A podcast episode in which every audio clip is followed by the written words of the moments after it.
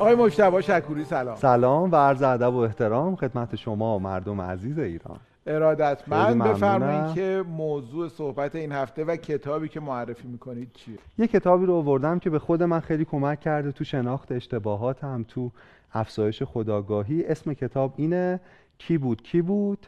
که احتمالا جوابش اینه که من نبودم. چرا و چگونه اشتباهاتمان رو توجیه می‌کنیم؟ نوشته خانم دکتر کرول تاوریس و الیوت ارونسون که استادان دانشگاه استنفوردن و ترجمه خیلی خوب خانم سما قرایی نشر گمان.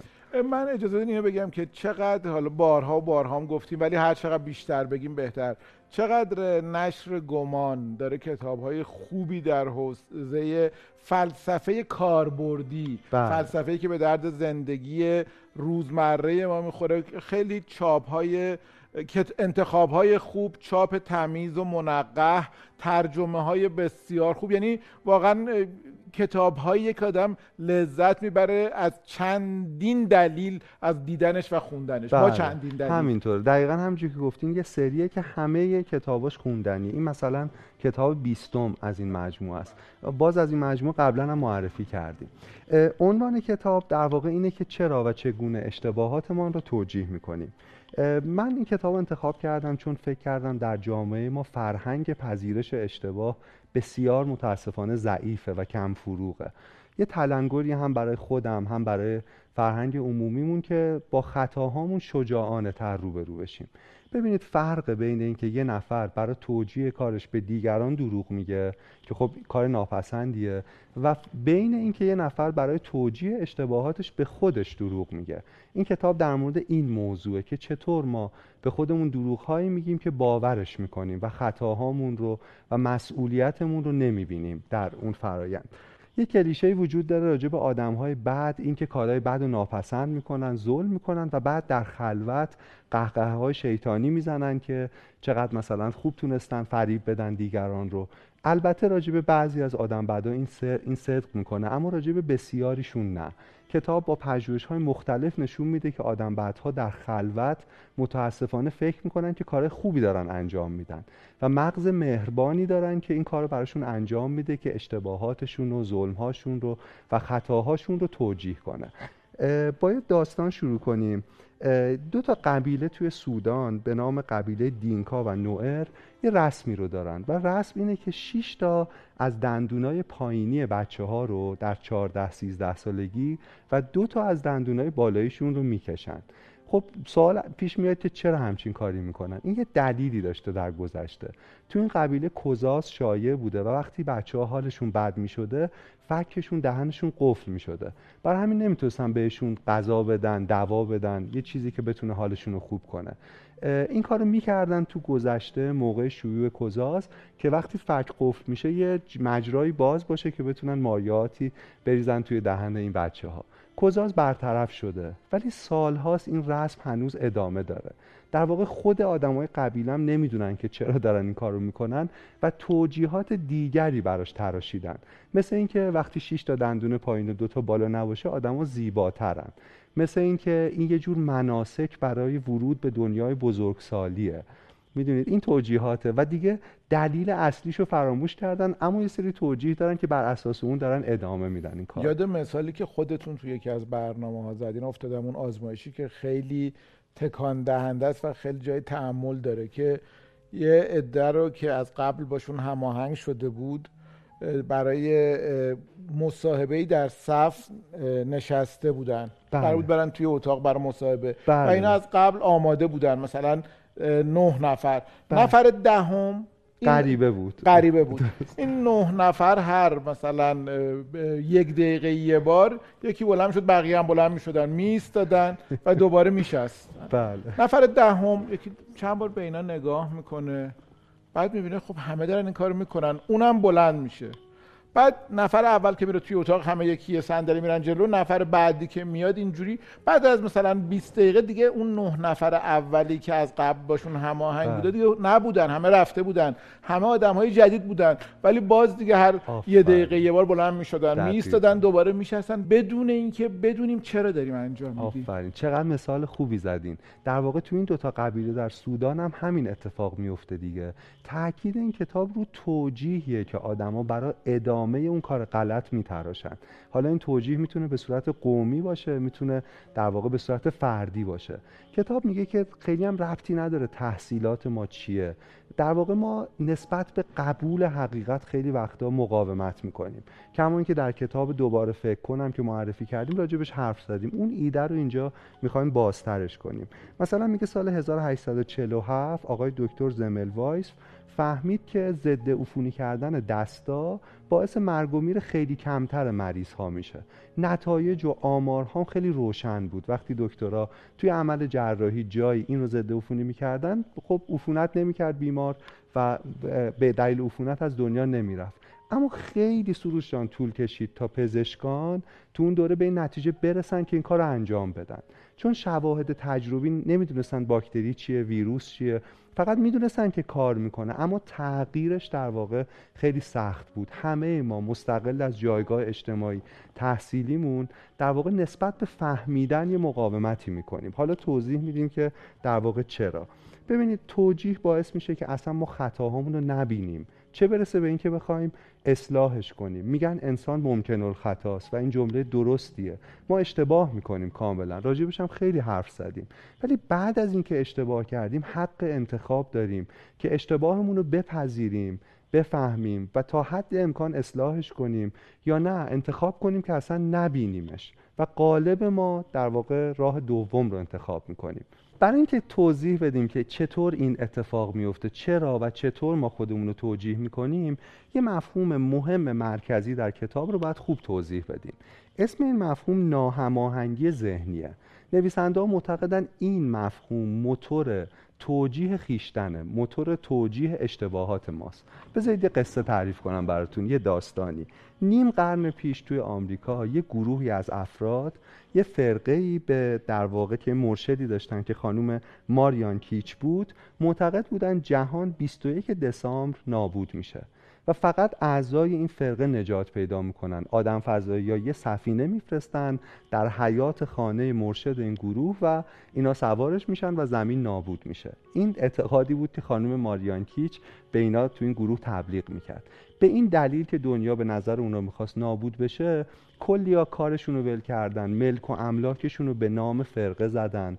کلی اتفاق بد افتاد زندگیشون متوقف شد. و بعد جالب اینه که ببینیم خب چه اتفاقی اون شب افتاد. خیلی داستان تکان دهنده ایه 20 دسامبر قرار بود در واقع شب دوازده شب صبح این اتفاق بیفته. جمع شدن تو خونه رئیس این فرقه. همسرشون که همسر این خانوم که اعتقادی نداشت رفت خیلی آروم خدافسی کرد مسواکش رو زد و خوابید و خواب آرامی هم داشت. ولی بقیه نشسته بودن و منتظر بودن که جهان نابود شه. ساعت دوازده شد ساعت یک شد دو شد چهار شد و جهان نابود نشد و سفینه هم در حیات سر و کلش پیدا نشد. اما شاید فکر کنیم اعضای این فرقه وقتی این اتفاق نیفتاد فهمیدن که اعتقادشون غلط بوده اشتباهات اشتباهاتشون رو دیدن و دیگه توجیهش نکردن. اما اینطور نیست. ساعت چهار و چلو پنج دقیقه دمدمای صبح خانوم کیچ به بصیرتی تازه رسید. چشماشو بست و گفتش که جهان نابود نشده دیگه نابود نمیشه به دلیل کارهایی که اعضای فرقه انجام دادن. مورد رحم و در واقع لطف قرار گرفت دنیا و ما دنیا رو نجات دادیم.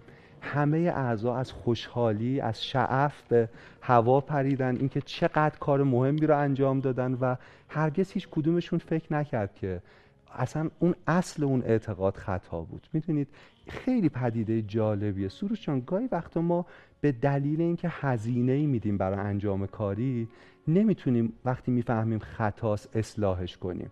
یعنی از تاولای پامون خجالت می‌کشیم. می‌دونی یه مسیری رو رفتیم. یه جایی می‌فهمیم که شواهد میگه اشتباه بوده غلط بوده. اما ما هزینه دادیم. اما ما شغلمون از دست دادیم. خونمون رو به فرقه واگذار کردیم. تو این فرقه از اینجا به بعد اینا خیلی مصرتر شدن که دیگران رو هم به کیش و آین خودشون در بیارن. من چند وقت پیش خودم این کار رو انجام دادم. چطور؟ اصلا خیلی الان گفتیم و بعدش گفتم چرا این کارو کردم؟ چقدر کار ما از شهر رشت با چند تا از دوستانمون می‌خواستیم برگردیم به تهران. قضیه مال خیلی وقت پیشه مثلا شش هفت ماه پیش. بعد تصمیم گرفتیم یه جایی بریم غذا بخوریم. یه جاده فرعی مثلا باید می‌رفتیم اینا. این جاده رو اشتباه رفتیم. و خیلی طول کشید. خیلی خیلی خیلی تا اینکه ما برگردیم و بتونیم جاده اصلی رو دوباره پیدا کنیم. چون جاده تنگ شد و باریک شد و وارد یه جای شد که اصلا نمی‌شد و خلاصه مثلا بعد از چل دقیقه دوباره برگشتیم به جاده اصلی. حالا هممون هم گرسنه بودیم. بعد شانس آوردی من تو ماشین نبود. بعد دوستم گفت که خب الان که رسیدیم خیلی خوب شد. اینجا وایسیم نهار رو بخوریم. من گفتم من دیگه برای نهار با نمیستم در صورتی اتفاقی نیفتاده بود. به خاطر اون اشتباه دیگه می‌گفتم بعد جریمه بشیم. خجالت میکشیدم. متوجه عرضم میشی؟ خب ربطی نداشت. که برگشتیم خب گفتم نه دیگه من برای نهار اصلا ما نمی‌خواستیم برای نهار وایسیم. آره. می‌دونید. قصه اون آقاییه که می‌خوره زمین همه داشتن نگاه می‌کردن. بعد تا خونشون سینه خیز میره. یعنی من استایلم اینه. می‌دونید من که زمین نخوردم. من که اصلا نمی‌خواستیم نهار وایسی. می‌دونید این مفهوم با همین داستان شما خیلی خوب میشه توضیح داد. ناهماهنگی ذهنی یعنی من یه فکری می‌کنم یه ایده ای دارم یه برداشتی. بعد یه اتفاقی میفته که اون برداشته خلافش رخ میده. ولی ما فکر می‌کنیم منطقا خب باید فکرمون رو عوض کنیم اما این کار نمی‌کنیم. می‌دونید در واقع ناهماهنگی ذهنی موجب تنش میشه در ما. یعنی احساس می‌کنیم هویتمون تهدید شده باورهای مرکزیمون. می‌دونیم نمی‌خوایم قبول کنیم که خطا کردیم. برای حل تنش غالبا دست به تحریف واقعیت می‌زنیم و اینجوری ادامه میدیم همون اشتباه رو. در واقع همینجوری سینه خیز تا خونه میریم. یا یه کارایی می‌کنیم که اون تنش رو حل کنیم. یه مثال واضح بزنم. فکر کن یه آدمی که مثلا بنیانها و چارچوبای اخلاقی داره برای خودش بالاخره یه جای رشوه می‌گیره. کار غیر اخلاقی انجام میده. اینجا درگیر ناهماهنگی ذهنی میشه. رشوه کار بدیه. با اصول اخلاقیش در تضاده اما او گرفته. برای اینکه این تنش رو حل کنه چون یهو دو دوچار رنج میشه اندوه میشه بیخوابی میشه کلی گرفتاری. اگه وجدانش سالم باشه. کاری که می‌کنه اینه که یه سلوشن یه راه حلی پیدا می‌کنه که واقعیت رو باش تحریف کنه. مثلا میگه من به خیریه ها کمک می‌کنم. یا مثلا میگه که می‌دونید من این پولو می‌گیرم بعدا یه کار مثلا مفید باش انجام میدم. یه جورایی خودش رو داره گول می‌زنه. اون ایده اولیه بود که ما به خودمون وقتی دروغ میگیم چه اتفاقی میفته باز وقتی جالبه که ما یه کاری رو انجام میدیم خیلی مصرتر می یعنی وقتی هزینه میدیم برای انجام یه کاری یه ایده یه نظری مصرتر میشیم که درسته. یا آزمایشی کردن توی جایی که روی اسبا شرط بندی می‌کنن. شرط بندی هم کار بدیه. اینو میگیم. فقط می‌خوایم چیز پژوهشیش رو پیدا کنیم. یه سری آدم تو صف بودن که برن توی باجه روی اسبی شرط ببندن. یه سری آدم هم شرط بسته بودن. یعنی پول داده بودن منتظر بودن مسابقه شروع شه. پژوهشگرا رفتن سراغ این آدما. اونایی که پول داده بودن هزینه داده بودن اونایی که یه چیزی رو خرج کرده بودن با, با تعصب بیشتری می‌گفتن این اسبی که ما رو شرط بستیم حتما می‌بره. اونایی که تو صف بودن انقدر متعصب نبودن اما یه تغییری رخ می‌داد. وقتی شرط بندی می‌کردند بعدش تعصبشون به شکل چشمگیر افزایش پیدا می‌کرد. می‌دونید من دوستی دارم یه عمل جراحی بیخودی رو انجام داده. لازم نبوده اصلا. بعدم شده. ولی وقتی آدمو میرن بهش میگن که آقا ما می‌خوایم مثلا فلان عمل انجام بدیم میگه حتما انجامش بدین. در حالی که من که نزدیکشم در خلوت می‌دونم که رنج می‌کشه اشتباه بوده خیلی سلامتیش تا می‌دونید آدمایی که یه کاری رو انجام دادن طرف مشورت خوبی نیستند. چون به طرز متعصبانه نسبت به تاولهای پاشون مسیری که اومدن هزینه‌ای که در واقع صرف کردن یه توجیه. چون نمی‌تونیم قبول کنیم که من انقدر نادان بودم که این تصمیم رو آدمای کمی که می‌تونن اینطور متعصبانه بی تعصب باشن. همونجور که راجبش قبلا حرف زدیم. ببینید باز راجع به خیلی مفاهیم جالبی حرف می‌زنه. مثلا در مورد مارپیچ خشونت حرف می‌زنه. میگه ما وقتی کار بدی می‌کنیم مثلا علیه کسی خشونتی میورزیم اتفاقی میفته این که خب ناراحت میشیم ناهماهنگی ذهنی رخ میده. من چرا این کارو کردم؟ چرا؟ بعضی از آدما اینجا یه دنبال یه دلیلی میگردن. حتما قربانی که من علیهش خشونت ورزیدم حقش بوده. کار بدی کرده. اگه من اون کار نمی‌کردم او علیه من خشونت میورزید. اصلا می‌دونی درست بوده. من طرف درستم. فلان انقدر اینا رو می‌سازیم که این باعث میشه توی سیکلی بیفتیم که یه خشونت شدیدتر در واقع روش انجام بدیم. گاهی وقتا ما یه آدمی رو مثلا یه کسی رو آزار بهش میرسونیم. بعد ناراحت میشیم که چرا این کارو کردیم. برای اینکه توجیه کنیم خودمون میگیم او شایسته این آزار بوده و شدیدتر دوباره. توی سیکلی همینجوری هی بد و بدتر میشه. داستایوفسکی در اگه اسمش رو درست بگه درست میگم داستایوفسکی. آخه قرائت مختلفی از اسمش. داستایوفسکی میگن. بله آره, آره آدم من حالا برای چیزی که متداوله که منم بهش عادت دارم داستایوفسکی میگیم دقیقا. تو برادران کارمازوف یه جا پدر اون برادران بهشون ازش می‌پرسن که چرا با فلانی اینقدر بدی؟ چشم دیدن فلانی رو نداری. بعد میگه که به درستی او داره توضیح اینو فهمیده داستایوفسکی. داره میگه که اون پدره که ببین کار بدی با من نکرده ولی من کار بدی باش کردم. می‌دونی انگار مجسمه ای از عذاب وجدان متحرک جلوی او راه میره و این باعث میشه که ما توجیه کنیم که هی بیشتر و بیشتر. برعکسش هم سروش جان چرخه مثبتش هم وجود داره. وقتی ما برای کسی لطفی انجام میدیم کار خوبی در حقش می‌کنیم برای اینکه توجیه کنیم که این کار رو کردیم به خودمون میگیم او شایسته این لطف بوده. آدم خوبی بوده سزاوار بوده. باز دوباره بهش لطف می‌کنیم. و این تکنیک خیلی جالب تو کتاب میگه. میگه اگر می‌خواید قلب کسی رو به دست بیارید یه راه ساده اینه که در حقش لطف کنید. ولی یه راه جالبتر که پژوهش‌ها نشون میدن اینه که بذارید در حقتون لطف کنه. چون تو ذهنش این میگذره که اون حتما شایسته محبت من بوده و هی و هی. آره خیلی نکته جالبی یعنی وقتی ما کسی در حق در حق کسی محبت می‌کنیم در ذهنمونم با اون مهربان تریم نسبت بهش گشوده تریم باز در مورد همین توجیه اشتباهات در مورد این در واقع حرف بزنیم. بعضی اعتماد به نفسشون بالاست بعضی اعتماد به نفسشون پایینه. ما رخدادهایی هم که برامون رخ میده رو با توجه به مودمون که اعتماد به نفسمون بالاست یا پایینه طبقه بندی می‌کنیم. در واقع واقعیت رو تحریف می‌کنیم. مثلا جالبه که آدمایی که اعتماد به نفسشون پایینه حتی وقتی موفق میشن مثلا جایزه پولیتزر می‌برن. می‌دونی اسکار می‌گیرن. نه یه موفقیت محلی به دست میارن. چون فرض بنیادینشون اینه که من شایسته این اتفاق نیستم اینو نسبت میدن به شانس احساس می‌کنن شیادن کلاهبردار. یه توجیهی می‌سازن که شایسته این موفقیت یا دستاورد نبودن. بهش میگن سندروم ایمپاستر. راجبش سرچ کنن. بعضی وقتا نفرین موفقیته. یه آدمی با پیشورز اعتماد به نفس پایین دستاوردی داره ولی نمی‌تونه قبول کنه که شایسته اونه. برای همین دلایلی می‌تونه برعکسش هم هست که وقتی بالاست وقتی دستاوردی ندارن دلایل دیگه توجیهات دیگه پیدا می‌کنن. یه مفهومی داره برای من شگفت انگیز بود. یعنی این چیزی که گفت خیلی جالبه. اسمش هرم انتخابه. خیلی جالبه. فرض کنیم باز توی قصه. فرض کنیم دو تا مردن دو تا انسانن که راجب تقلب کردن توی امتحان یه نظر بینابینی دارن. معتقدن جفتشون عین هم که تقلب کار بدیه اما بدترین جنایت عالم هم نیست. یه موضع بینابینی. فکر کنید این دوتا آقا میرن سر امتحان. یکیشون تقلب می‌کنه یکیشون تقلب نمی‌کنه. در حالی که موضعشون اول مثل هم بوده. بعد از امتحان میان بیرون و زمان میگذره. حالا وقت کافی هم ذهنشون داره که این ناهماهنگی ذهنی رو بتونه در واقع یه جورایی چاره کنه. اون که تقلب کرده اینجا اول نوک هرم با هم وایساده بودن. بر اساس عملی که انجام میدن دارن از هم دور میشن. اون که تقلب کرده میگه خب کار درستی بود دیگه. بالاخره بعضی از آدما یه جایی باید این کار رو بکنن. ضربه به کسی نزدم و اون که تقلب نکرده معتقده که کار اخلاقی انجام داده کسی که تقلب می‌کنه فاسده میدی بی اخلاق. اینا همینجوری تو این حرم انتخاب از همدیگه واگرا میشن.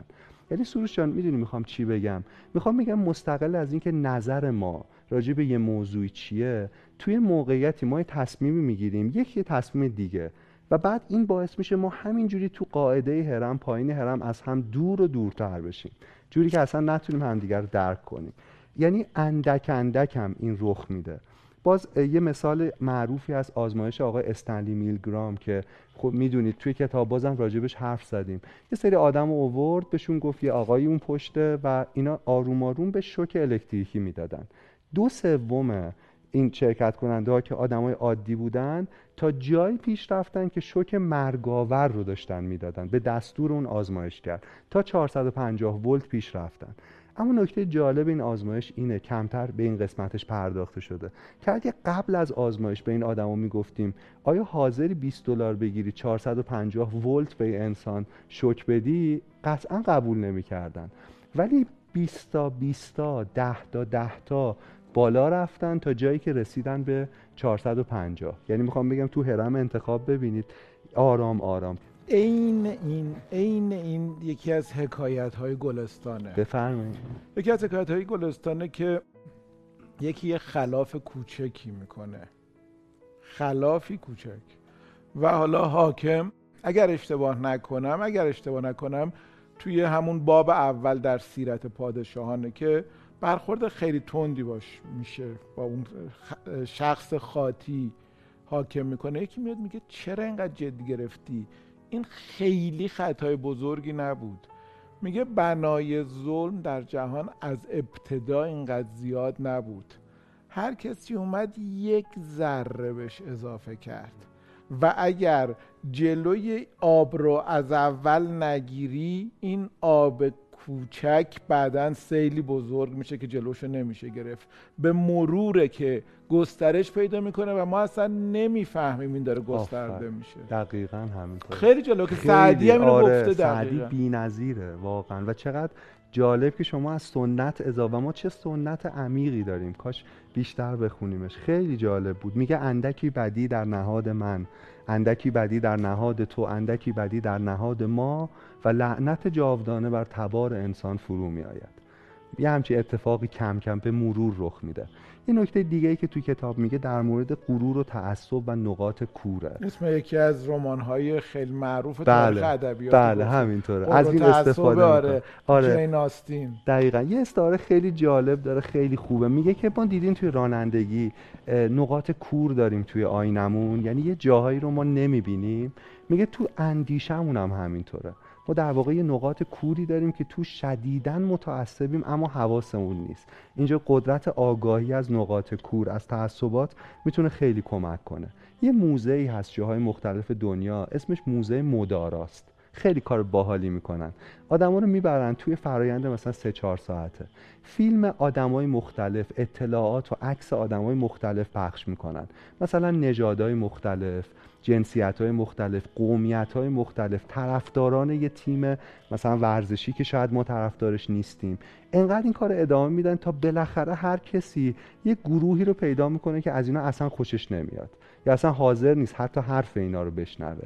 موزه اینجوری تموم میشه که یه دو تا در خروج داره. یعنی وقتی شما فهمیدین که چقدر متعصبین علا رقم گارد بدون تعصب یه در نوشته مخصوص متعصبین یه در نوشته مخصوص بدون تعصب ها خب اکثر آدما میرن با سراغ در بدون تعصب ها و اون در قفله.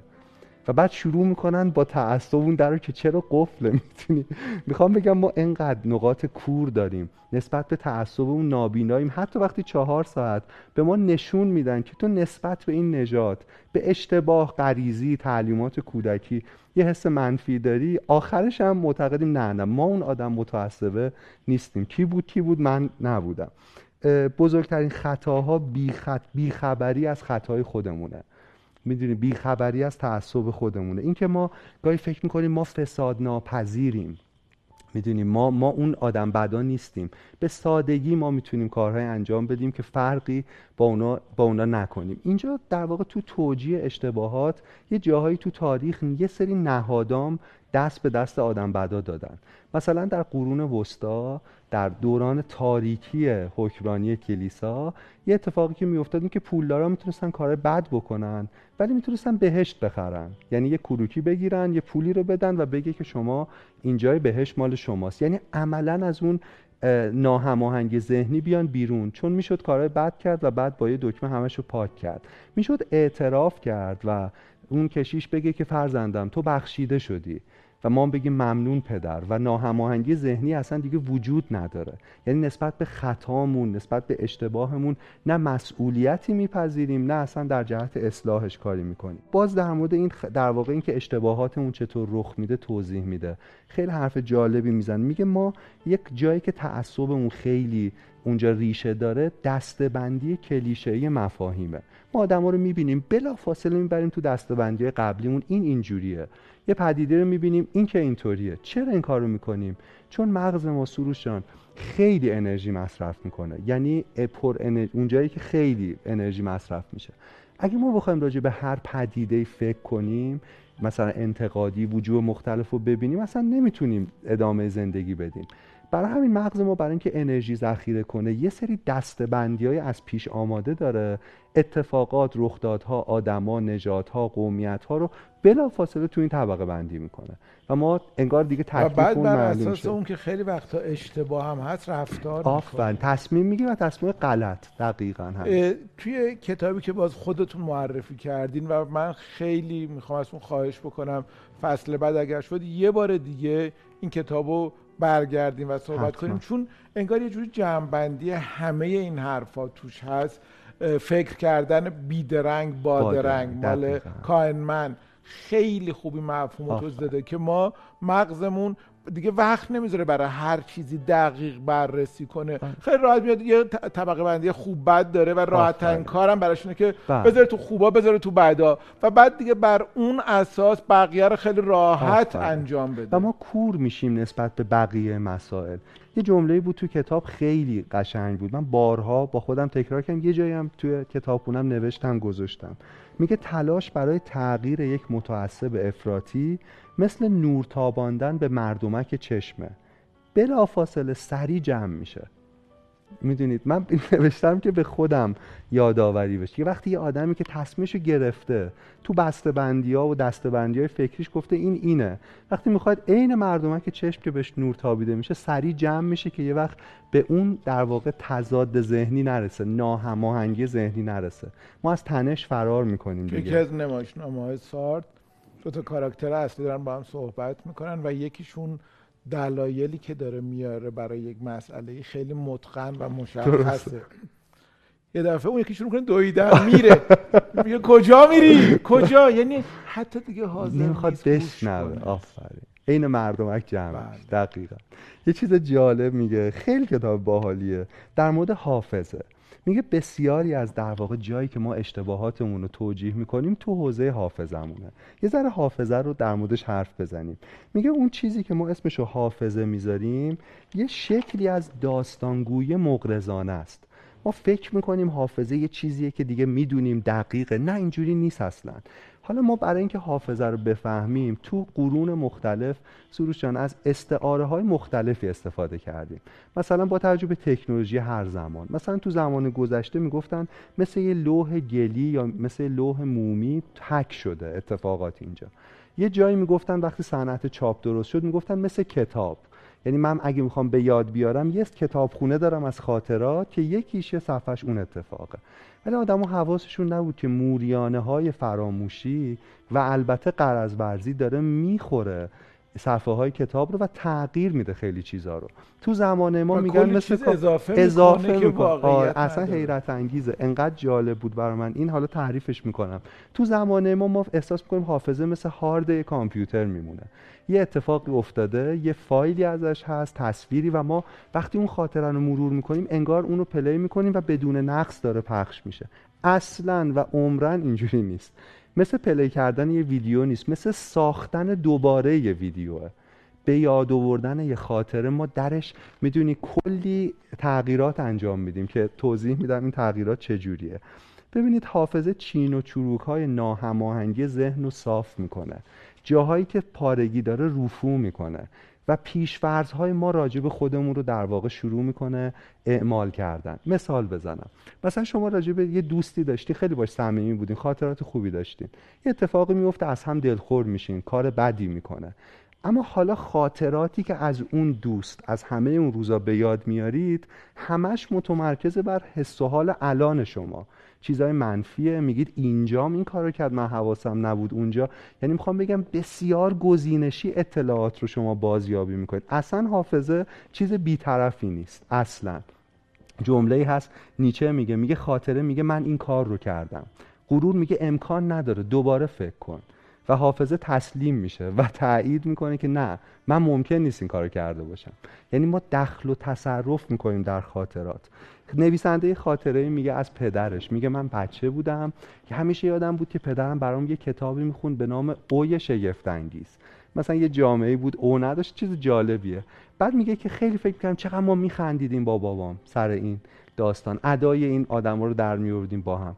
میگه بعدا برگشتم خونه پدریم داشتم وسایلم جمع می‌کردم کتاب اوی شگفت انگیز رو دیدم. بازش کردم. دیدم چاپ اولش یک سال بعد از مرگ پدرم منتشر شده. یعنی اصلا من با پدرم اینو نخوندم. من فکر می‌کردم که با پدرم این رو خوندم. می‌دونید؟ حافظ خیلی چیز دوچار خطاییه. به سیزده به در ده سالگیتون فکر کنید اگه رفتین. ممکنه یه خاطره یادتون بیاد که مثلا من شوهر خالم اینو پوشیده بود. ولی پژوهش نشون میده ممکنه اون لباس رو اون پوشیده ولی یه جای دیگه یه سیزده به در دو سال بعد. یا فکر کنید ما آش خوردیم ولی ممکنه شما یه سیزده به یا یه کمپینگ یه تربیت گردی دیگه آش درست کردی یا میدی هم یعنی از جاهای مختلف میاد یه روایت منسجم می‌سازه و ما با حقیقت اشتباهش می‌گیریم. یه چیزی که من خیلی می‌بینم در اطراف دو نفر که دلباخته همن علاقمند به همن. همینجور دارن محاسن همدیگر رو می‌بینن. بعد از بد حادثه متاسفانه مشکلاتی پیش میاد و از هم جدا میشن. حالا فقط دارن بله. اش ایرادهای همدیگر رو بله. میگن. اون محاسن پس چی شد؟ همین. این ایرادا رو چرا نمی‌دیدی؟ قبلا. آفرین. اون موقعی که ما هدفمون وصلت خوبی ها رو می‌بینیم. حالا که جدایی بدی ها برامون بزرگ شد چقدر جالب که نزدیک به حرف شما رو کتاب می‌زنه. میگه عروستومادای تازه اشاق دلباخته دوچار یه سوگیری شناختی هن که فقط چیزای مثبت رو می‌بینن یه ایرادی هم داره به نام عشق چشم عشق کوره دیگه. ولی میگه اونایی هم که از هم پاشیده و درگیر تعنه زدن و دعوان با هم مثلا ازدواجشون اونا هم سوگیری دارن. فقط چیزای منفی رو می‌بینن. و نکته مهم می‌دونین چیه؟ سروشان فقط برای دیگران اینجوری تعریف نمی‌کنن چیزای مثبت یا من. باور دارن که خاطراتشون غیر از این نبوده. یعنی می‌دونید کتاب در مورد تو زندگی منو تباه تباه کردی. همه حالا ولی بالاخره می‌تونی دقیقا. و حافظه کمک می‌کنه به ما. حافظه می‌دونید یه جور همدستی می‌کنه با پیشورس های ما. ببین سروش حتی وقتی ما تعریف می‌کنیم خاطرات رو در چیز می‌کنیم دراماتیزه می‌کنیم عقب جلو می‌کنیم و بعد چیزی که تعریف کردیم و جایگزین اتفاق واقعی می‌دونیم. یعنی دیدی بعضی بعد یه مدتی که چیزی رو زیاد تعریف می‌کنن اصلا یه چیز دیگه شده. شاهدان عینی متهمش می‌کنم شاید به دروغگویی. ولی نه اون انقدر تغییرش داده که اینجوری چون هر بار که داره میگه داره ویرایشش می‌کنه داره تغییرش میده. بعضی حافظه ها غمگینن بعضی حافظه ها شادن ذاتن. حافظه های غمگین به صاحبشون در واقع پیشورزشی که اتفاقات بد رو بولد می‌کنن. بعضی هم حافظه شادی دارن خوش به حالشون چیزهای مثبت رو می‌بینن. یعنی می‌خوام بگم اصلا فکر نکنیم که حافظه یه چیز مطلقه. یعنی من یه چیزی رو و بدونیم که حافظه در جهت توجیه اشتباهات ما خیلی وقتا می‌تونه کمک کنه. یه نکته هست میگه از یه سری آدم مثلا تو سن و سال سی چل سالگی پرسیدن که یادتونه که تو اون طرح سراسری ملی که از نوک انگشت بچه ها نمونه می‌گرفتن شما کجا بودین؟ تو مهد کودک ها این طرح اجرا شده. یه چیز حدود 70 درصد آدم میگن آره آره ما اونجا بودیم که از دستمون نمونه. آقا سعد اصلا این اتفاق نیفتاده. می‌دونید اصلا طرح نمونه گیری از نوک انگشت در مهد کودک رخ نداد. پژوهشگران می‌خواستن ببینن می‌تونن خاطره رو القا کنن به کسی که اون طرف حتی باور کنه که آره اینجا بودیم. می‌دونید؟ و من مطمئنم هر کدوم ما اگر فکر بکنیم خاطراتی داریم از اتفاقاتی که روی نداده. بله آفرین. اصلا بیشک داریم و در طول سالها اینقدر گفتیم که به عنوان شاید لطیفه اول لطیفه حتی شاید بله، گفتیم یا درد و دل بوده. آره بعد بقیه خندیدن یواش یواش کاراکتره رو خودمون گذاشتیم. بعد دیگه اصلا خودمونم با بعد الان بهمون بگن که این این جو که من قبلا این جوک لطیفه بود. چی شد؟ یعنی می‌دونی آدم انگار آره. تازه به یه می‌خوره به یه جایی. یعنی به یه در واقع همون بحران شناختی می‌رسه. یه پژوهش خیلی جالب پیرو حرف شما بگم انجام شده. دیدین وقتی ما تعریف می‌کنیم مثلا با یکی دعوا داشتیم لحنمون هم ناخودآگاه عوض میشه. یعنی دیالوگای اون یه لحن بی منطق و اصلا متعصب ما ولی دیدیم مثلا من میگم من با سروش حرفم چه گفتم سروش جان می‌دونی نباید درک تو عمیق بعد سوری که برو بابا من اصلا فلا گفتم سروشان یه ذره می‌دونی ناخدا. بعد اومدن کار باحالی کردن. آدم رو که با هم یه تعارضی داشتن. مثلا طرفدارای دو تا تیم بودن خب؟ یا مثلا دو تا زن و شوهری بودن که دعوا داشته. گذاشتن توی اتاق یه دوربین داشته فیلم می‌گرفته. اینا بحث می‌کنن رو اون موضوع. بعد میارم بیرون بهشون میگن خب چی شد؟ همه اینجوری که من گفتم یه سر منطقی تر و برو می‌دونی. بعد فیلمو پخش می‌کنن هیچ کس هیچ کدوم از طرفین دعوا اینجوری با شخصیت و منطقی و اینطوری که بشینه و آقا این نبوده. همه دارن داد می‌زنن می‌دونی؟ ولی ما باور می‌کنیم که ما اون آدم خوبه ایم ما اون آدم منطقیه ایم ما می‌دونی با آرامش و مثلا منطق بحث و پیش برد. این چقدر کمک می‌کنه که اگر خواستیم با خودمون صادق باشیم بدونیم در بسیاری از تعارضات در بسیاری از مشکلات در بسیاری از مسائل ما هم مقصریم بله. ولی حواسمون نیست و بله. خودمون رو بی تقصیر و حافظه ما در یادآوری تقصیر ما خیلی کم کاره.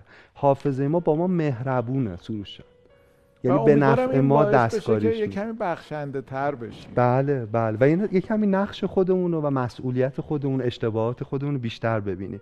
یه جاهایی این در واقع کی بود کی بود؟ اینکه ما اشتباهاتمون رو توجیه می‌کنیم پیش فرض داریم راجع به مسائلی اتفاقات بدی رو غیر از روابط فردی رقم می‌زنه. توی فصلی به مسئله قانون و اونایی که محکوم شدن توی آمریکا می‌پردازه. یه سریالی هست من خیلی دوست دارم When They See Us. چهار قسمت داستان واقعیه. به اونم اشاره می‌کنه. یه یه خانومی در سنترال پارک نیویورک کشته میشه. مورد تعرض قرار می‌گیره کشته میشه. پنج تا نوجوان سیاهپوست رو دستگیر می‌کنن که اون موقع توی پارک بودن. و بعد دقیقا هم اعتراف می‌کنن. یعنی اونا میشینن بهشون میگن خب چی شد فلان تحت فشار. هر پنج تاشون اعتراف می‌کنن محکوم میشن در واقع به حبس ابد. جالب دونالد ترامپ یه کمپین 80 هزار دلاری را میندازه که اینا اعدام شن. برای اینکه درس عبرتی بشن برای بقیه فضایی 80 هزار دلار 80 80 هزار دلار ترامپ پول می‌ذاره که توی تلویزیون‌های مختلف چیز کنن که اینا باید اعدام شن نه حبس ابد. میگذره داستان. 13 سال بعد یه خلافکاری به نام ماتیاس ریس اعتراف می‌کنه که توی حبس ابد بود که آقا من این کارو کردم. دی ان هم پیدا میشه. دی ان اون پنج تا بچه هیچ شواهدی از اونا پیدا نشده بوده. فقط اعترافشون بوده. بعد می‌دونی 13 سال این بچه ها توی زندان بوده. این سریال خیلی خوب اینو نشون میده. ماجرا گسترده تر از این حرف ها سروشان از 1989 آزمایش دی ای شروع شد. توی نظام قضایی پلیسی دنیا. و هزاران نفر که به اشتباه محکوم شده بودن تبرئه شدن. یعنی وقتی دی ای رو اومدن آزمایش کردن دیدن اونا اونجا نبودن قاتل کسی دیگری ولی اعتراف کرده بودن. ولی اعتراف کرده بودن. ولی اعتراف. و به یاد آورده بودن اون اتفاق رو. می‌دونی؟ حالا بذارید باز ادامش بدیم. آیا کاراگاهان نمی‌خواستن حقیقت رو بدونن؟ کاراگاهانی که اشتباه کردن قطعا می‌خواستن. اما مشکل اینه که اونا فکر می‌کردن حقیقت رو پیدا کردن. فکر می‌کردن یه مجرمه که اونجاست. یه, یه آمار دیگه بگم تکان دهنده است. این آدمایی که بعد از آزمایش دی ای بیگناهیشون ثابت شد و بررسی کردن روند بازجوییشون رو عدد شگفت انگیزه بیش از 80 درصدشون در زمانها بازه های 6 ساعته بازجویی شده بودن. و نیمی از اینا یعنی 40 درصدشون 12 ساعت پشت سر هم بازجویی شده بودن. اون بچه ها هم که گفتم محکوم شده بودن با جزئیات تعریف می‌کرد که من اینجا با سنگ زدم توی سرش من اینجا با چاقو مثلا بهش آسیب زدم اینجا این شد همینقدر. می‌دونید چی می‌خوام بگم؟ این نکته خیلی مهم داره آقای صحت. نکته اینه که وقتی سیستم عدالت در هر کشوری مواظب فرایندهایی داره که گناهکاران رو محکوم کنه حتما باید مواظب باشه و فرایندهایی داشته باشه که مواظب بیگناهان هم باشه. بسیار نکته و باید بدونیم که ما پیشفرض داریم. می‌دونید حسی شهودی فکر می‌کنیم این گناهکاره. و بعد جوری می‌دونید میشه در فشار کسی رو وادار کرد به خاطر نقصان حافظه که اصلا فول اچ براتون تعریف کنه که چه اتفاقی اونجا افتاده براش. یه فیلمی هست می‌دونی گاهی وقتا ما به اون پیشورزه خیلی میچسبیم. باید بدونیم فرشته عدالت کوره و باید کور بمانه. می‌دونی؟ یه فیلمی هست به نام پل رودخانه کوای. خیلی فیلم باحالی یه افسر اسیر ژاپنیا میشه تو این فیلم. بعد ژاپنیا مجبور می‌کنن این و سربازاش یه پل بسازن اونجا که مثلا ژاپنیا استفاده کنن به نیروهای خودشون آسیب پلو می‌سازن خیلی هم زحمت می‌کشن. یه جای نیروهای خودشون می‌خوان پلو منفجر کنن یعنی می‌خوان به ژاپنیا آسیب این آدم میدوه بیرون میگه پل من پل منو دارید منفجر می‌کنه. یادش میره که این پله به ضرر منافعشون داره عمل می‌کنه. پل من پل همین داستان پل من تو پیش‌فرض من نظر منم وجود داره. وقتی این محکومین محکومین به اشتباه رو مواجه می‌کردن با اون پلیسا کاراگاه هایی که دادستان هایی که این اتفاق رو رقم زده بودن اونا هنوز به نظریه قبلیشون میچسبیدن. گفتن نه اینا گناهکارن. می‌دونید؟ اینا گناهکار. حالا دی ای فلانی بوده که یعنی خیلی سخت اشتباهاتشون رو قبول می‌کردن.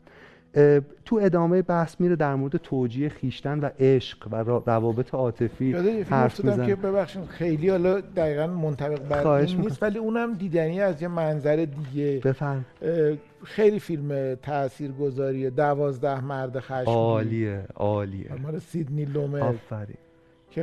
خیلی مربوطه.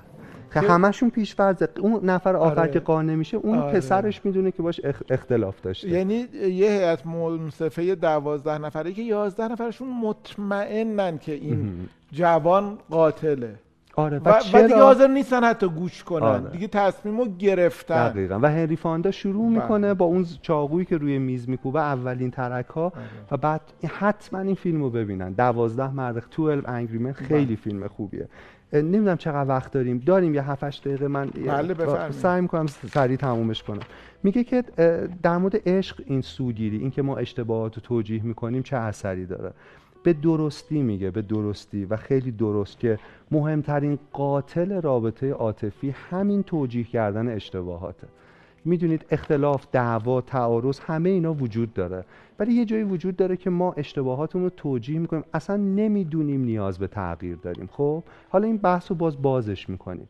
مثلا یکی ممکنه بگه من دست خودم نیست. من عصبانی که میشم دشنام میدم آسیب می‌زنم مثلا یه چیزی رو میشتنم ولی این دروغه دست خودشونه. چطور همون آدم در مواجهه با قدرتمندان در مواجهه با رئیسش در مواجهه با یه آدم 150 کیلویی بدنساز موقع عصبانیت کنترل می‌کنه خودشو. پس دست خودمونه. سعدی اینجا یه بیت بفرمایید عالی سعدی میگه چون می‌توان به صبوری کشید جور عدو چرا صبور نباشم که جور یار کشم؟ آفرین. آفرین. یه بار دیگه بخونیدش. الان دارم خجالت می‌کشم. نه بابا خیلی عالی. چون می‌توان به صبوری کشید جور عدو؟ وقتی ما داریم دشمنه رو اون آقا 150 کیلویی تحمل می‌کنیم ما که داریم می‌کنیم. چرا صبور نباشم که جور یار کشم؟ آفرین. آفرین. عالی بودا ما میگیم میگیم آره شما یه یه چیزی از سنت و این آمادگی ذهنی شما هم خیلی فوق العاده خیلی خوب. تو بررسی زوجا یه آقایی هست یه سوپر استاره اسمش جان گاتمنه. خیلی مثلا هزاران زوج رو بررسی کرده. رابطهشون چجوریه؟ بعد این آدم به یه جایی رسیده بوده که می‌تونسته زوجی رو ببینه مثلا یه گروه 700 نفره و بگه باشون مشاوره کنه مصاحبه کنه و می‌گفته اینا جدا میشن تو سه سال آینده. و تقریبا بیش از 90 درصد درست حدس می‌زده. یعنی جدا می‌شدن. و می‌گفته اینا با هم می‌سازن. ربطی هم خود گاتمن میگه به دعوا نداره به تعارضات نداره. به نوع دعوا کردنشون مربوطه. حتی به تعدادی که با هم بحث و مناظره دارن ربطی نداره. به کیفیتش و اینکه اصطلاحش اینه منصفانه دعوا کنید. و دعوای منصفانه فقط جایی رخ میده جایی رخ میده که من اشتباهات خودم بتونم بپذیرم. من همینم که هستم. این, این مسدود می‌کنه. این سراشیبیه که به سمت در واقع پایان اون رابطه آدم ها میرن. حالا بحث راجع به همین موضوع هم زیاده ولی من فقط این نکته رو باز تکرار کنم که جان گاتمن که استاد روابط عاطفی معتقد متهم ردیف اول قتل یک رابطه عاشقانه توجیهگری خیشتنه. توجیهگری باز می‌تونم یه ذره بازش کنم. مثلا یه آدمی فکر می‌کنه من تو این رابطه قربانیم. همیشه مظلوم بودم. حالا طرف مقابل تغییرم کرده. یعنی اشتباهاتی داشته اصلاحش کرده. ولی نگاه می‌کنه میگه اگه من از این گارد مظلوم و قربانی و اینا بیام بیرون که پس جواب تاولای پامو چی بدم؟ زخمامو چی بدم؟ عملا کل روایتی که از این رابطه از این ازدواج داره مبتنی بر سوگیری شناختی خودشه. من نمیگم دعواها واقعی نیستن. خیلی وقتا تعارضات اینجوری نیست سوگیری شناختی نیست. واقعا مشکلی وجود داره و دارن آدما سرش بحث می‌کنن یا شاید هم نمی‌تونن اصلا کنار هم بمونن. همه اینا درست. ولی قبلش گاتمن میگه یه تست از خودمون بگیریم. نکنه ما تو دام سوگیری شناختیمون افتادیم. نکنه ما انقدر اصرار داریم پیش فرض ذهنیمون ثابت شه. تو این مثال که مثلا من قربانیم که لز... که می‌دونید که امکانات اون برای حل مشکل رو از بین بردیم. به این سوال مهمیه هممون بهش حالا سویه های مختلف داره. یه جایی در واقع در مورد دعواها صحبت می‌کنه. تعارضات بین آدما و تئوری کی بود کی بود رو اونجا مطرح می‌کنه. میگه که خب دعواها دو طرف داره.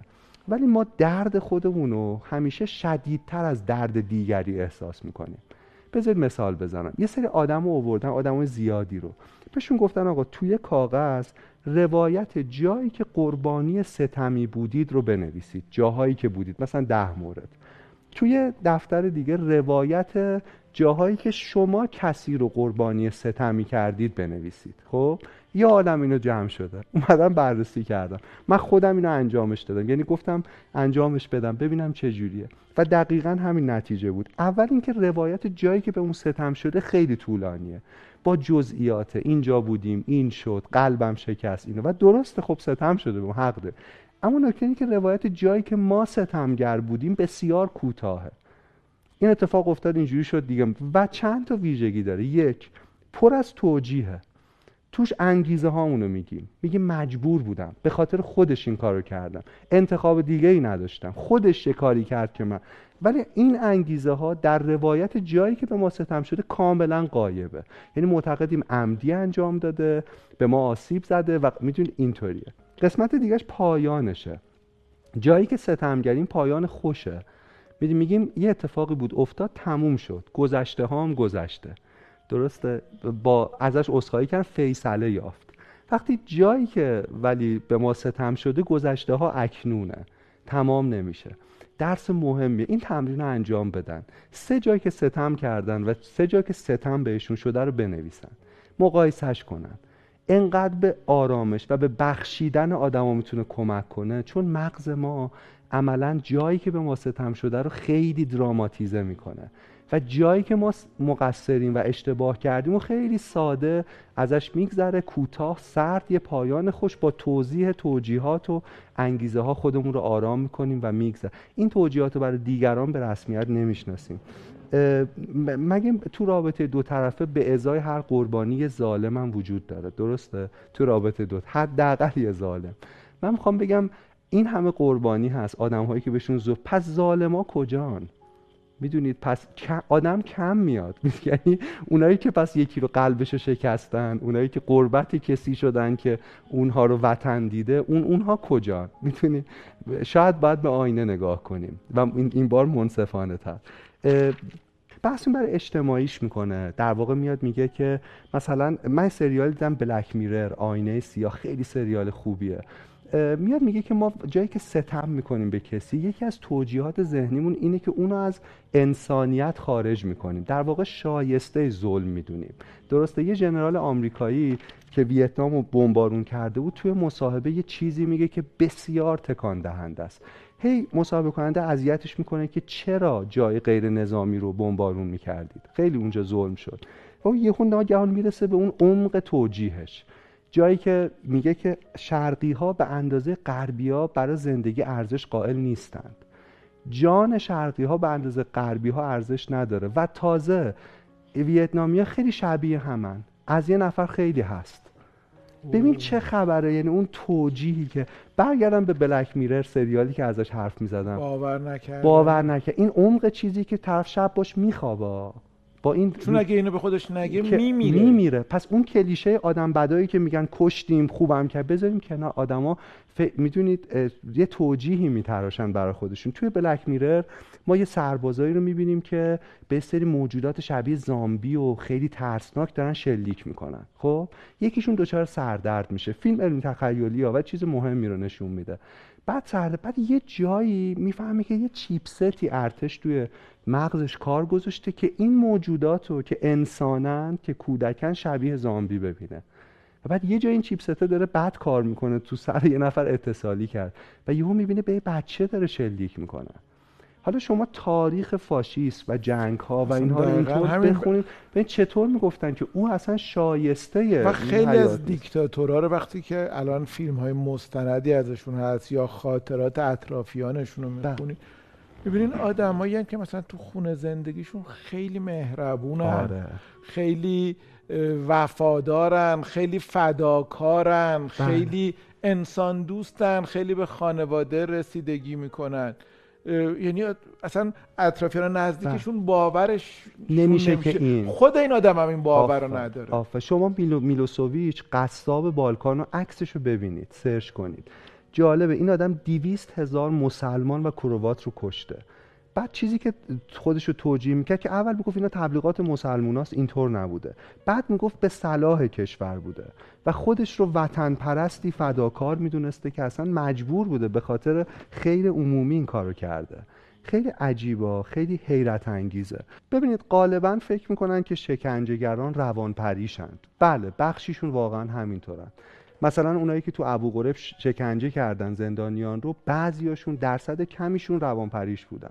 اصلا مشکل داشتن. اما درصد زیادیشون آدمهای عادی بودند که معتقد بودن دارن کار خوبی انجام میدن. بذارید من یه مثال بزنم. طولانی شدیم بحثمون ولی خیلی مهمه. اینی که میگین که آدم هایی بودن که فکر می‌کردن کار خوبی می‌کنن حتما این در واقع روایت این جمله تکان دهنده رو شنیدید که میگه که سنگ فرش مسیری که به جهنم ختم میشه از نیت های خیر و خوب در واقع ساخته شده. عجب جمله ای آفرین. خلاصه کل این بحث این قسمت بود. دقیقا یه مثال بزنم با هم حس کنیم که چی میشه. فکر کنید شما مثلا یه کاراگاه مهمید. یه نفر رو دستگیر کردی که بمب ساعتی توی جایی یه جای شهر به کار گذاشته. نمیگه کجاست. شما نمی‌دونید. جان آدمو در خطره سوال اینه. آیا شکنجش می‌کنید؟ خیلی هم باید وحشیانه این کارو بکنید که بگه بمب کجاست خونسا کنید. خب خیلی اینجا میگن آره. ولی نکته اینه که با شروع این آره یه سری اتفاقات میفته حالا اگه کسی به نظر میاد که قصد داره این کار انجام بده چی؟ می‌دونید؟ آیا اجازه آیا یعنی جلو این اقدامو می‌گیرید یا نه؟ حالا اگه کسی شاید روزی قصد داشته باشه این کارو بکنه چی؟ می‌دونید من می‌خوام بگم این همون هرم انتخابه که ما از یه جای شروع می‌کنیم آرام آرام واگرام میشه و یه جایی می‌بینیم داریم کاری رو انجام میدیم که هیچ وقت فکر نمی‌کردیم انجام بدیم. می‌دونی؟ این تو انتخاب های فردی هم هست. تو جایی که یک فرد به لحاظ فردی مسیر تباهی اخلاقی رو هم طی می‌کنه همین در واقع هرم اینطور واگرا میشه. یه نمایشنامه ای داره که اسمش هم تکان دهنده است. اسم نمایشنامه است آدم آدم است. و داستان استحاله یک آدمه. از یک آدم خیلی خیلی خیلی خیلی معمولی به یک جنایتکار واقعا قسی القلب. و آخر کار خودش هم باورش نمیشه که چجوری این مسیر رو طی کرد و برش یه هشدار میده. میگه مواظب باشین. تو ممکنه همین باشی. همین. آدم آدم, آدم است. دقیقا. و چرا سروشان این مسیر طی میشه؟ با اولین توجیه خودمون و دومین توجیه خودمون. اینکه نیت ما خیره اینکه مثلا آرمانی رو داریم محقق می‌کنیم و بعدی و بعدی و اینطوره که به درستی گفتین این مسیر به سمت جهنم با نیات خیر سنگ فرش شده. از جورج بوش سال 2004 یه خبرنگاری پرسید لطفا بعد از اینکه به عراق حمله کرد گفت اونجا سلاح کشتار جمعیه و نبود. گفت لطفا سه نمونه از تصمیماتی که متوجه شدید اشتباه بوده رو ذکر کنید و کاری که برای تصحیح اون اشتباه انجام دادید رو هم بگید. شما در روز مثلا 20 تا تصمیم می‌گیرید. سه تا در طی این سالها بگید. بوش اصلا می‌دونید یه ذره فکر می‌کنه و بعد میگه شاید یه سری آدم رو بد انتصاب کردم. که اسم اون هم نمی‌تونم بگم. می‌دونی چون آبروشون میره. احتمالا این بود. یه توی سری تاکتیک های نظامی شاید یه سری اشتباهات کرده باشم من اگه کاری بودم توصیه می‌کردم کتاب رو هر کسی تو حتی یه اداره کوچیک اگه مسئولیت داره بخونه و ببینه که چطور این نظام توجیهگر ذهنی باعث میشه ما نقش خودمون و مسئولیت خودمون رو کی بود کی نبید. بود کی بود من؟ قطعا نبودم. نبودم کل هدف اون سروشان از گفتن این در واقع ماجرا این بود که از کی بود کی بود من نبودم برسیم به کی بود کی بود خودم بودم. من من کله گنده. یه جاهایی تو زندگی این رو بپذیریم. سوالم اینه. خودم هم می‌خوام بهش جواب بدم. اینکه شما در زندگی یک خطاتون رو که انجام دادید بگید و بعد برای اینکه برای اصلاحش تصحیحش چه کردید یا چه می‌خواید بکنید؟ من تو همین برنامه کتاب باز اول من میگم بعد شما بهش فکر کنید. یه خطایی که مرتکب شدم الان نگاه می‌کنم و واقعا رنجم میده می‌خوام بگم. من اولین فصل ها این فصل اولی که اومدم کتاب باز خب خیلی بچه بودم و خیلی خیلی منم منم کردم. یعنی خودم شرمسارم که مثلا نقش خودم و دستاوردهای خودم و کارهای خودم خیلی مثلا می‌گفتم. این اصلا لفظ من توش خیلی زیاده. بعد از اون شما می‌دونید که از تو تمام کتاب تلاش کردم خودم تو روایت کتاب دیگه قایب باشم. مگه جایی که ضعفی رو در واقع اشاره می‌کنم مثلا مشکلی دارم که کتاب گفته اون رو توضیح میدم. برای اینکه اون نفس فربه و در واقع چاق و نمایانگر اصلا آموزش رو مسدود می‌کنه. انتقال پیام رو مسدود می‌کنه کل تلاشم برای تصحیح این اشتباه تو شاید چهار سال گذشته این بوده که به جای اینکه من مهم باشم پیامی که در واقع داره منتقل میشه مهم باشه و امیدوارم بتونم انقدر باقی باشم که بتونم یه جایی این اگه حرفی از تو کتاب اون پیام رو خوب فقط منتقل از کنم. من. پرسیدین من که واقعا باید یه برنامه بشینم بگم چون سیاه از خود نه. کسی نمی‌بینم و مصنوی هفتاد من میشه اگه بخوام بگم. ولی یه چیز دیگه که می‌خوام بگم اینه که من اعتیاد پیدا کردم آقای دکتر. اینو براتون بگم.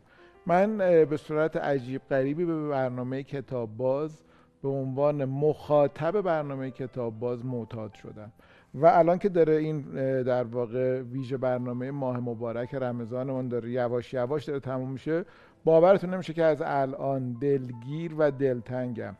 اینقدر علاقمند شدم و وابسته شدم به صحبت های مهمان ها و کارشناسا همه کارشناسا که مثلا هم میگم "آه، تا پاییز خیلی مونده. و یکی از آدمایی که واقعا دلم برای خودش و برای صحبتاش تنگ میشه. و خیلی به من یاد دادید و بی خیلی ازتون. متشکرم. شما بودین. خیلی ازتون. ممنونم. منم از شما خیلی یاد گرفتم. مرسی. من می‌خوام الان که برنامه تموم شد مخاطبامون به هم نگاه کنن. و هر کدوم یه خطاشون رو در حق هم دیگه بگن. فقط همین. بگن من اینجا اشتباه کردم و می‌خوام درستش کنم. و همه بگیم به هم. خیلی اگه این بشه عالیه. پیام کتاب رو تونستیم منتقل کنیم. خیلی خیلی ممنونم و خوشحالم که هفته بعد هم باز در خدمت شما هستیم. برای من و- سعادت. آره. هنوز یه برنامه دیگه توی اه، ماه مبارک رمضان با شما خیلی داریم. ممنون از خیلی. متشکرم و خدا نگهدار شما. خدا نگهدار.